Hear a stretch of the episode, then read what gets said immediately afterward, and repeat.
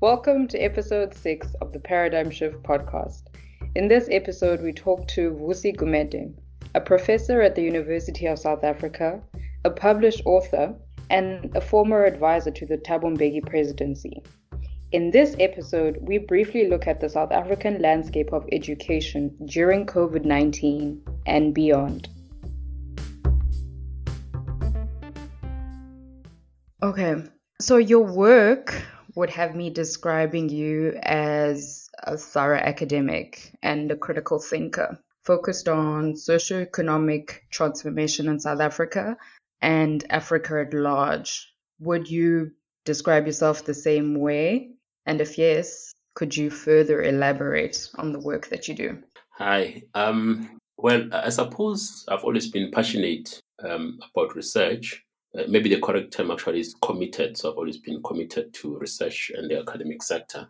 Um, the journey actually starts around 1996. Um, so we're in the 2000s now, so try and think back. But, you know, in 1996, um, there used to be competitions for honor students in economics um, for the budget.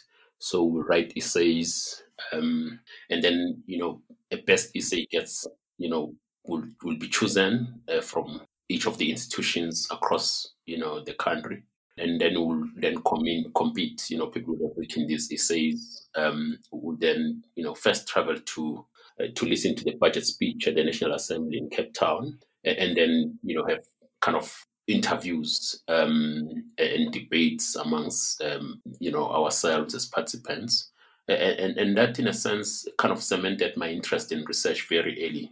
Um, as you can imagine, a 21 year old, uh, it can be quite exciting, mm-hmm. you know, interacting uh, with other, you know, essayists, if I can use that term, those who are treating those essays uh, from different universities. And incidentally, by the way, the person, um, the young man at that point in time who won um, that competition that year, um, went on to the University of Cambridge. Uh, and, and I happened to stay in the same room with him. So we had many discussions for those couple of days that we were all in Cape Town. So in a sense, you know, that was really the beginning of my interest in research and, you know, became hopeful to become an academic at some point. And in 1998, when I was doing my master's degree, uh, this was also in economics, my paper was accepted in a conference which was in Johannesburg.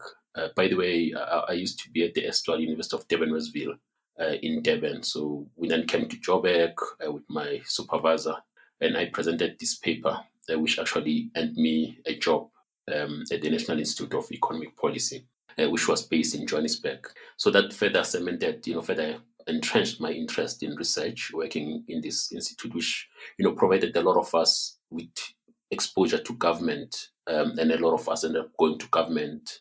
Uh, some people became very senior as directors general uh, and so forth. Um, so, so that in a sense, there've been all these um, events, if I can use that term, or opportunities uh, that that have always enhanced my interest in research and hoping to be an academic. Of course, then I stayed in government for a very long time.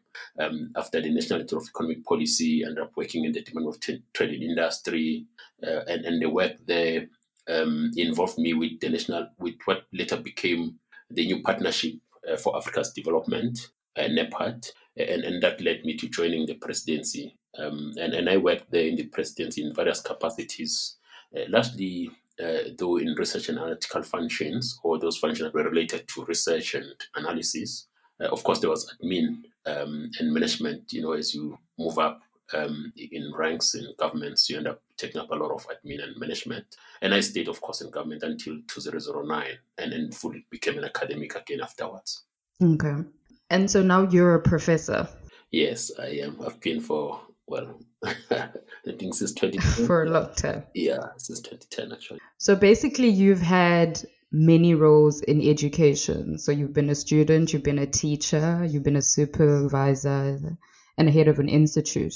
Which of these roles have been most valuable to you and why?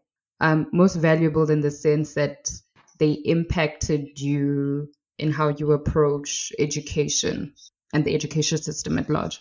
Well, I've found um, supervising masters and especially doctoral students, um, as well as mentoring younger researchers, you know, mentoring emerging scholars. I found that very fulfilling. Um, of course, I do find writing and editing also very fulfilling um, with its own ups and downs, you know, um, very long hours and uh, all that comes with it.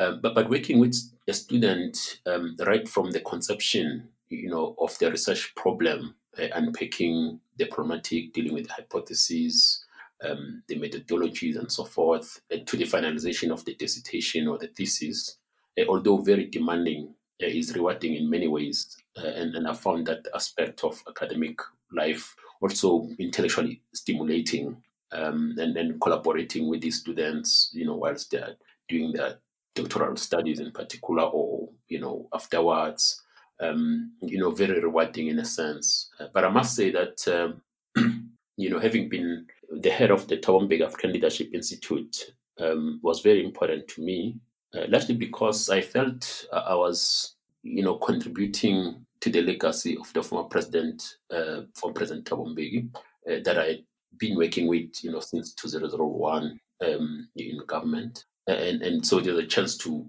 contribute in his legacy whilst at the same time uh, pursuing, you know, the academic project. Mm-hmm. So with your background, I suppose, in traditional education, so supervising, being a professor and mentoring, how does that impact what is currently happening in the world? So with COVID 19, and remote learning. Um, how does that change for you? And how does that force you in a way to rethink this traditional idea of supervising and being a professor and being a teacher? Um, I suppose, I mean, it, it helped um, to come late, relatively late in the academic sector. So although I was there doing my masters and I taught as you know doing the masters, you know, and the PhD, uh, but you know mostly having been in government uh, dealing with policy related work, um, it helped coming into the academic sector late that you know I've been able to, in a sense, experiment with the various learning management systems uh, and the different approaches to learning. So you know, as someone who comes a bit late, you know, you have to learn about the Blackboard, how it works, Moodle. Uh, you have to learn about EduLearn and EduLink. is a, a whole range of approaches for remote-based learning, but also for contact teaching. Um, you know, different approaches, particularly the blended approach, where you know you combine both online uh, lecturing with physically with kind of sort of class-based methods. So I, I do think that um, that that seems to be working. Uh, of course, one can always improve. Um, for supervision, it's relatively easier because you, you, know you discuss with students wherever they are over the phone, um, in Skype. Um, so there are different modalities actually to always engage uh, with a student when you know it's a master's or doctoral student. I mean, I've supervised students across the African continent, uh, predominantly in Ethiopia. Um, number of doctoral students that I graduate there, but you know, students in Ghana, Kenya, you name it. Um, and, and, you know, we're able to work together, although we're not in the same setting. So I think in a way, it's already been working even here in South Africa. You know, you have students, you know, that are based in other provinces, uh, but you have to find a way to to engage with them. But I think it's relatively more manageable at a master's and doctoral level because you know you interact frequently. Mean something you comment, uh, you talk over the phone or Skype, and so on and so forth. Okay, so this change hasn't affected you in any significant way, specifically in in regard to supervising, I suppose.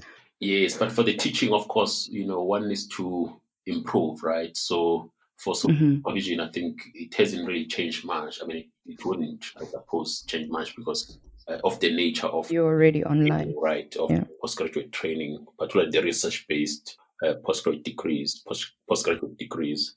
Um, but for you know contact, uh, what has been traditionally contact uh, teaching, um, or even the blended approach, uh, one needs to improve. So here at UNISA, for instance, we use my UNISA, um, and and that in itself uh, arguably needs to improve um, so that there can be better mm-hmm. interaction uh, between you know the lecturer and the student, and and we need more. I will argue open source based um, learning mm-hmm. management systems. Um, so, so that can be widely used and be more accessible.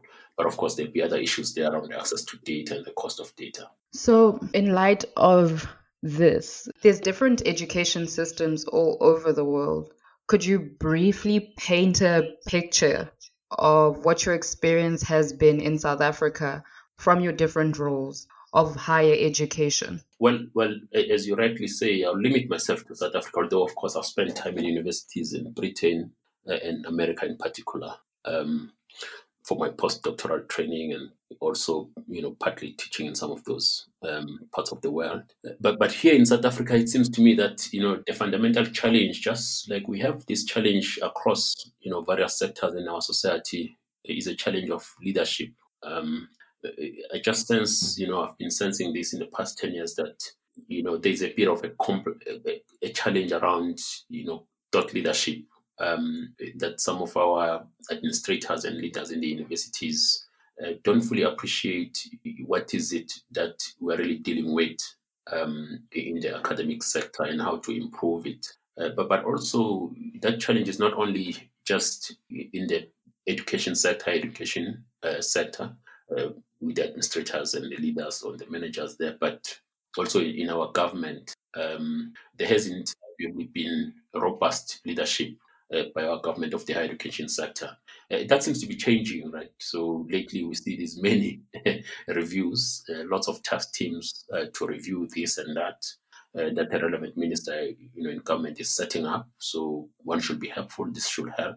But there are fundamental questions, of course, that we need to address when it comes to transformation uh, of the higher education sector, and, some big questions, right, that we need to raise about ourselves as academics uh, and administrators in the sector. Um, so I'm doing some work on this, so I can get carried away easily. But but it'd be good for me to talk once you know I finish um, what I'm writing up on this. But it, you know, it does seem to me that we need to tackle questions about the quality of academics. Um, you know, whether is it is it good enough? Um, so it's one thing to see the shift. You know, having more Africans uh, as academics relative to a white population group, or you know, having more females relative to males uh, from a gender mm-hmm. perspective. Mm-hmm. But you know, I mean, are we doing what we're supposed to do as academics? Um, you know, this question for me I don't think we've answered and we'll have to confront uh, openly. Uh, similarly, you know, whether the landscape of our education sector is the correct one.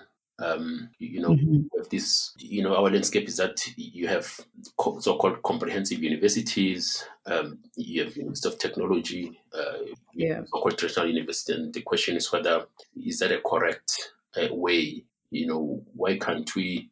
I'm asking a question I'm trying to answer in this paper that I'm writing. Why can't we have all our universities as comprehensive universities, right? And of course, ensure okay. that there is another layer that deals with skilling, upskilling uh, younger people, which, you know, of course, as we know that there's a challenge of unemployment. Um, there's, yeah. something has to be done there around skills because universities don't give you, um, you know, the kind of the technical know-how or doesn't, you know, they don't give enough of that uh, for the labor market, particularly in the context of South Africa. Okay. When you say comprehensive universities, what do you mean? Well, so, so you have universities here in South Africa um, that provide all types um, of curricula, um, mm-hmm. theoretical, uh, technical, uh, skill intensive, and so forth.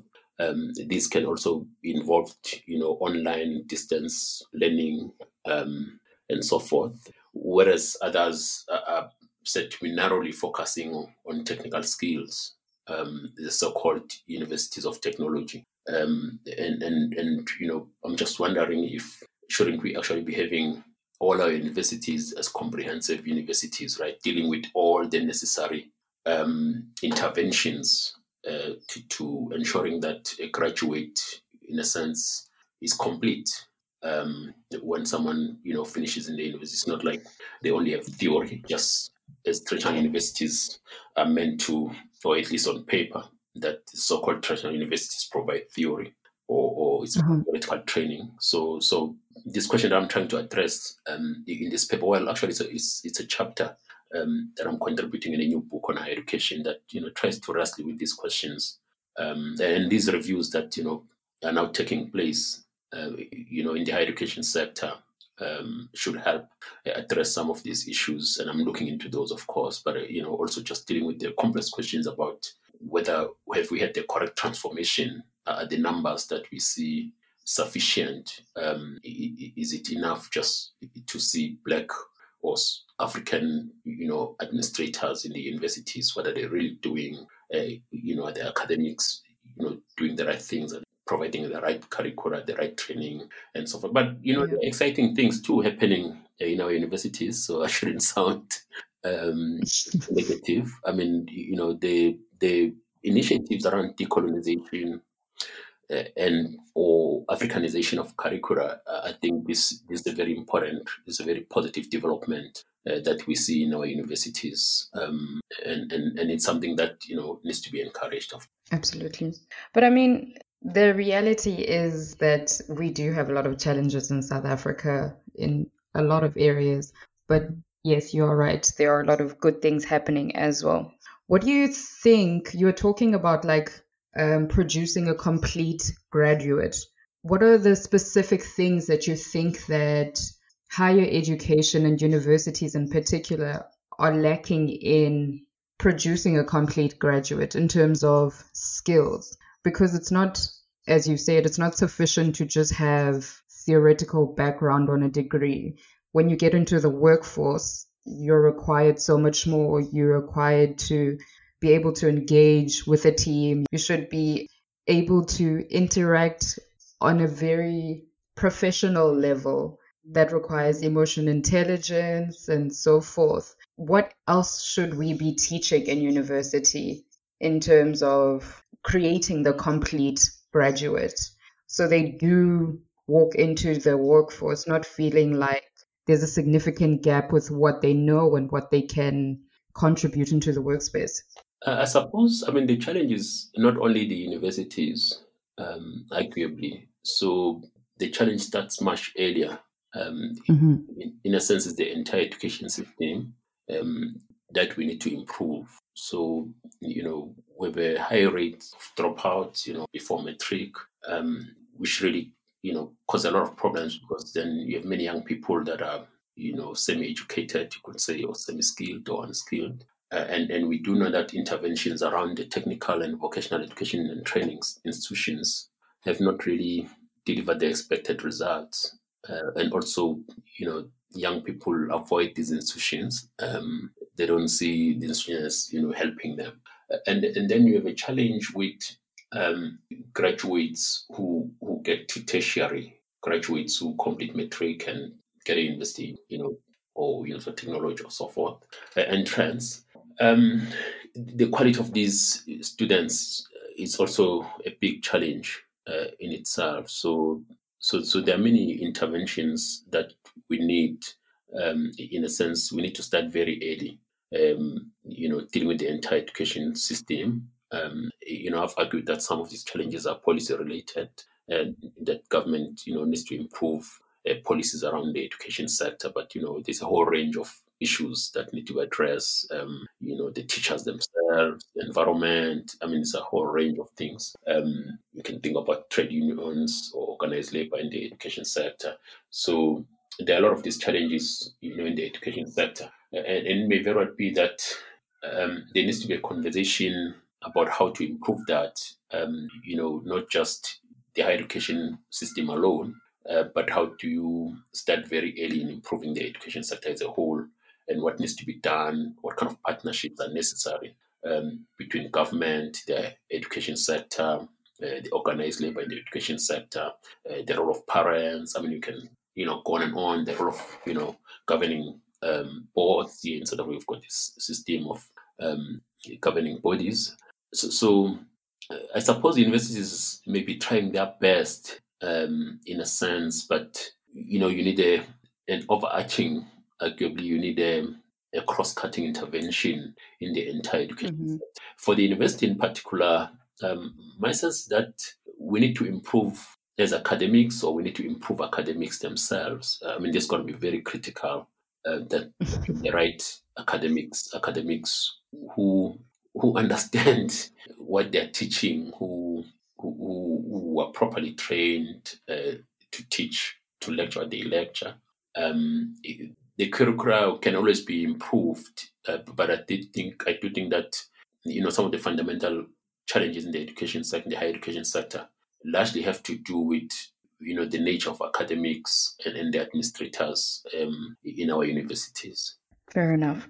Um, I'd like to go back to this idea of yours of blended learning, which is pretty much, I suppose, is what we're going into as the world. Um, do you see that happening in South Africa at the rate at which the rest of the world is trying to incorporate it as a result of the pandemic? I mean, considering our infrastructural challenges that we might have in more remote areas in South Africa, and then just data and the access to that. Indeed, it's a big challenge. Um, but that's where the future is, right? That's where the future is going to be. Yes. Um, so, so we're going to have to make it work. Um, fortunately, there've been some work going on into this. So, you know, many universities they use the blended approach. Um, so, so, so that helps. I suppose we need to improve more on the e-learning component uh, of that blended of that blended approach. We need to improve more the online part of it, um, and and and making sure that the various learning management systems, you know, could be Blackboard, like University of Johannesburg uh, used to use when when I was there, or my UNISA in the context of UNISA now, or Moodle as many other universities use. That you, you know these um, learning management systems can function better. Um, there should be a way for the learning management system to work with far less data, um, you know, than being data intensive and very costly. So I think it's in the design, technical design of the systems. But I, I do think also that we need more open source type of learning management systems. So Europe, you know, is experimenting with this, uh, or it's been going on there. So Edmodo, for instance, uh, the most recent one that I've you know come across, and uh, I'm learning about this as we go forward here in South Africa, and for UNISA in particular, whether you know we can learn from those. So technologies are improving, uh, and increasingly, you know, there are more open source software, um, content, and technologies, and, and we must address this issue of access to data and the cost of data, so that no matter where you are, you should be able to access learning management system in your phone. Um, you, you, know, as a student, you know, it doesn't have to be uh, an iPad or a computer, uh, and you must be able to engage also with other students. I mean, this is going to be probably the most important issue. Um, in the mm-hmm. classroom-based approach, it's easier to have group discussions, and group discussions are very useful. Group, you know, assignments or assessments, uh, and it's very difficult if you do this online. And, and, and it'll be important that you know whatever learning management systems we use uh, are able to you know allow learners to do group work but also to learn from each other. But of course you need to monitor this because you know youngsters can use um, these systems wrongly uh, for, for, for other things. Uh, we've had some strange cases at UNISA where a student will post something, you know, inappropriate in the site. And so, yeah. you know, it, it kind of adds um, an added responsibility on the facilitator, uh, on the lecturer, um, to monitor okay. each uh, students better. I mean, going forward, I mean, the context of COVID nineteen pandemic, um, given that we're in it for for a long time, given you know all the estimations indicating you know we're going to be in it for a very long time. remote learning is is a way to go. remote learning is a way to go. Remain, remote teaching too, sorry, is a way to go. But you mm-hmm. also have to ensure that academics um, you know, upskilled uh, to be able to do this better. Do you think that us moving towards more remote learning also just creates more responsibility for the student to well, for them to take more responsibility in how they learn and what they're learning and is wouldn't that be beneficial in terms of just the education system at large? So teachers, professors, and so forth have more clearer understanding of what people are wanting to learn, um, students specifically, obviously, um, and generally where to take the education system for our economy, for jobs, and for the further integration into the rest of the world as we are in South Africa or as we're trying to do. Yes, I mean, well, the, the added responsibilities both on the side of the lecturer um, mm-hmm. and the student. Um, it shouldn't be a bad thing in my view. I think it's fine. It just means that lecturers, you know, have to really take their work more seriously. Um, yeah. Research more, provide more resources um, and materials for students. Uh, but also, you know, as you say, um, you know, there's going to be a lot more work for students um, than it's been in the past.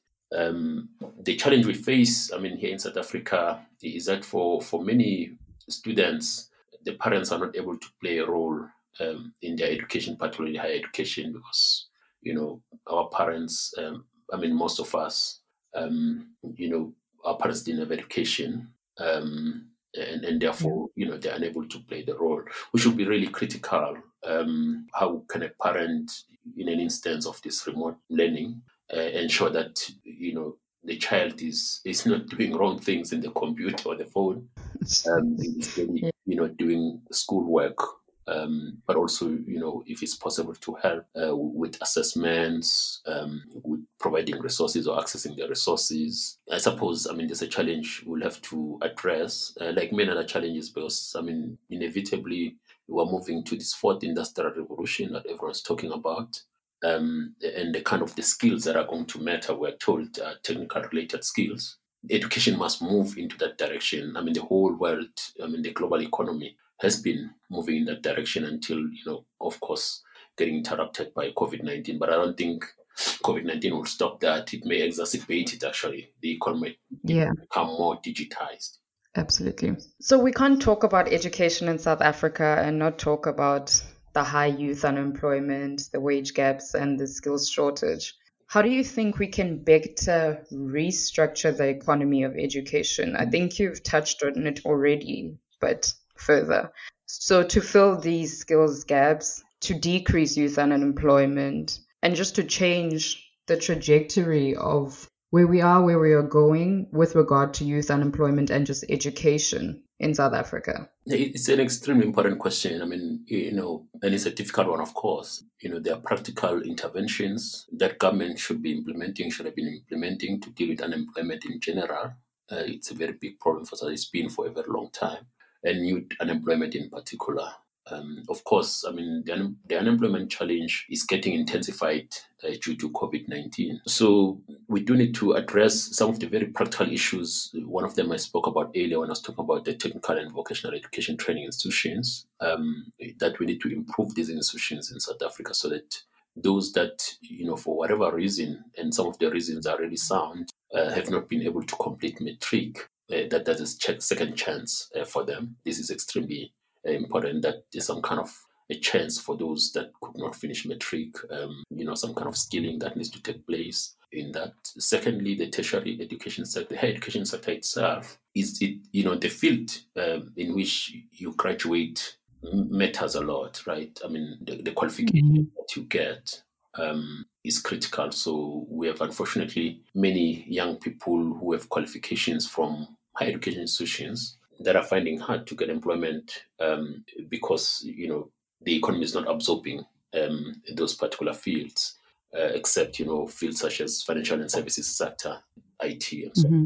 So, so there's something needs to be done uh, around that.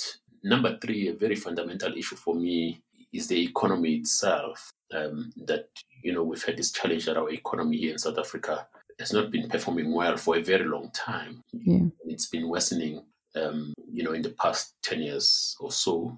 Uh, and of course, now it's really bad and, and it's going to, you know, we, we're trying our best, of course, those of us who are involved in advising government to get the economy back on track. Uh, but we do know that COVID 19 has impacted and is going to impact the economy significantly for a very long time. But you also have these inefficiencies in the government institutions. So you've got government institutions that are supposed to deal with youth unemployment, uh, small business development, you know, and so forth. And the inefficiencies in these institutions compound uh, the youth unemployment, you know, challenge or the unemployment problem uh, generally. Um, so those need to be, you know, improved. I mean, these three particular areas I'm highlighting Uh, and, and we do need to think more. I mean, this has been my argument for a while now that we need to think more about the kind of an economy uh, that can make use of the skills that we have. We need to think about whether is there no way that we can make use of our youth uh, as semi-skilled and to some extent unskilled while benefiting them. Uh, because we do know that it takes a long time to upskill and, and changes happen so fast. So, you know, we may be thinking as it's happened 10 years or so ago that you, you need to direct youth into this direction, these particular skills, and then you know the World Economic Forum comes um, out ten years later says no, no, those are the wrong skills. Actually, the correct skills going forward are these ones. So, so given that it takes a very long time uh, to upskill the youth, we need to be really thinking hard about how do we get an economy to benefit, to, I mean, to, to make use of the skills that we have, the youth that we have, and benefiting the youth. And then, of course, one of such interventions um, is the youth wage subsidy program, having employment incentive schemes. Um, these these are so-called active labor market interventions that that must be pursued more vigorously um, or should be strengthened uh, in government so that we can address the challenge of youth unemployment. It's going to take a while, but but I do think, for instance, that we should be able to reduce youth unemployment for certain fields of study. So it's strange for me that you have you know many graduates in engineering, um, in commerce, and so forth that are not finding jobs. I just think there's something going wrong uh, in the economy uh, that that maybe we need to be thinking a bit more about uh, tweaking the economy to ensure that we can at least make use of these skills, these qualifications, or this youth. And the world economy itself is changing very fast. Um, COVID nineteen has, you know, interrupted it, but uh, I think it may get even more digitized um, going forward. And, and, and the skills that we're told are going to matter most are those that are technically related skills. Um, and, yeah. and therefore, you know, given the context of the fourth industrial revolution, that this is one of the issues that needs to be addressed uh, by the education sector uh, and government and relevant institutions in government. Uh, but fundamentally, for me, it's it's about you know the kind of the economy um, that we have, whether we can't tweak, you know, the economy to make better use of the youth and their skills, however insufficient those skills, um, you know, while benefiting uh, the youth. So it's really problematic that you have so many young people with qualifications uh, but are not mm-hmm. employed. So something, you know, something urgent needs to be done. Something should have been done uh, to address this. Um, you know, it's not good for our society. It's not good for any society to have this kind of a challenge. Uh, and, and of course, it takes a long time uh, to upskill. So if we say we're going to take youngsters and upskill them, that's still taking a long a long time. So we do need to think about whether we can tweak our economy, um, you know, to make better use of our youth. Um, we know the character of our economy and its structure that needs to be changed. But I suppose in the meantime, we can try and make sure that you know more young people uh, are in the employment. Something about the labor market, right? Uh, the reforms that need to take place in the labor market. And, and we need to make sure that um, interventions uh, such as the youth wage subsidy uh, or employment incentive schemes, um, these fall in the category of active labor market interventions that you know are improved or pursued um, vigorously uh, or strengthened, yeah. you know, because you do need to intervene more directly uh, to ensure that you address youth unemployment, particularly, you know, graduates. It seems to me that a graduate from commerce or um, engineering sciences uh, should have a job. I mean, it's, it's very upsetting that they, that they don't have jobs. Um, big issue really there is also about the private sector. Um, we normally blame government, and we must because government is supposed to lead. Uh, but uh, you know, government has not been playing its role um, in upskilling young people. I mean, you can take a commerce graduate in any company uh, to do something, even if it means starting off as a clerk. Um, but but you can't have someone who studied auditing and they can't find a job. There should be a way that those people can work on something. Because part of the issue that the labor market needs experience and, and we don't need we don't give sorry we don't give uh, young people experience uh, even if they have the correct qualification so you know both government and the private sector uh, well organized labor too uh, need to come together to address uh, this challenge. Yeah. I mean, I suppose I'm thinking about now just the general perspective from different places. So I've been speaking to a lot of educators, professors, or people in the labor market of education in some shape or form mm-hmm. from a European Northern Hemisphere perspective. And it's good to have a very different landscape in terms of how education can shift and how it should be shifting mm. from the southern hemisphere south africa to be specific. And it's very different. The the challenges i mean are obviously greater in the mm-hmm. southern mm-hmm. hemisphere um, in terms of what we're trying to achieve and where we're trying to go with regard to the fourth industrial revolution and the global economy at large. Um, it's a lot easier in terms of shifting education systems in the northern hemisphere because you know the challenges are not the same. They don't have infrastructural problems or economies that haven't been growing for as long as a period as south africa and so forth. So as much as i would like to be like oh let's go south africa come on we're lagging behind let's just move and change and shift quickly it's a lot harder and there's a lot more to think about in terms of just creating the kind of education system that meets what economy we have and what economy we're trying to build. Indeed. Um, it's going to take a much longer time, even with the pandemic sort of forcing our hand. We need to be addressing a question about what roles are all the different partners playing. Um, uh, because, you know, if South Africa doesn't succeed, we're all affected. All the sectors uh, get affected, including the private sector. And therefore, it's important, Absolutely. you know, they're effective, not just partnerships, effective partnerships uh, to address the challenges uh, that we face. But also, government needs to lead. Uh, there needs to be consequences in instances. I mean, I was talking about, for instance, inefficiencies in government. You know, there need to be there need to be consequences uh, for those uh, corruption. There must be consequences for those um, in our very own sp- sector, our own very space in the higher education sector. Um, where there is substandard performance, there must be consequences, and that should be across uh, society if we are serious about taking our society forward. Absolutely. Well, thank you for your time. Um, this was very informative. I think we could continue this conversation in another podcast Indeed. on a different topic. Thank you for your time, Prof. Thank you so much for the opportunity.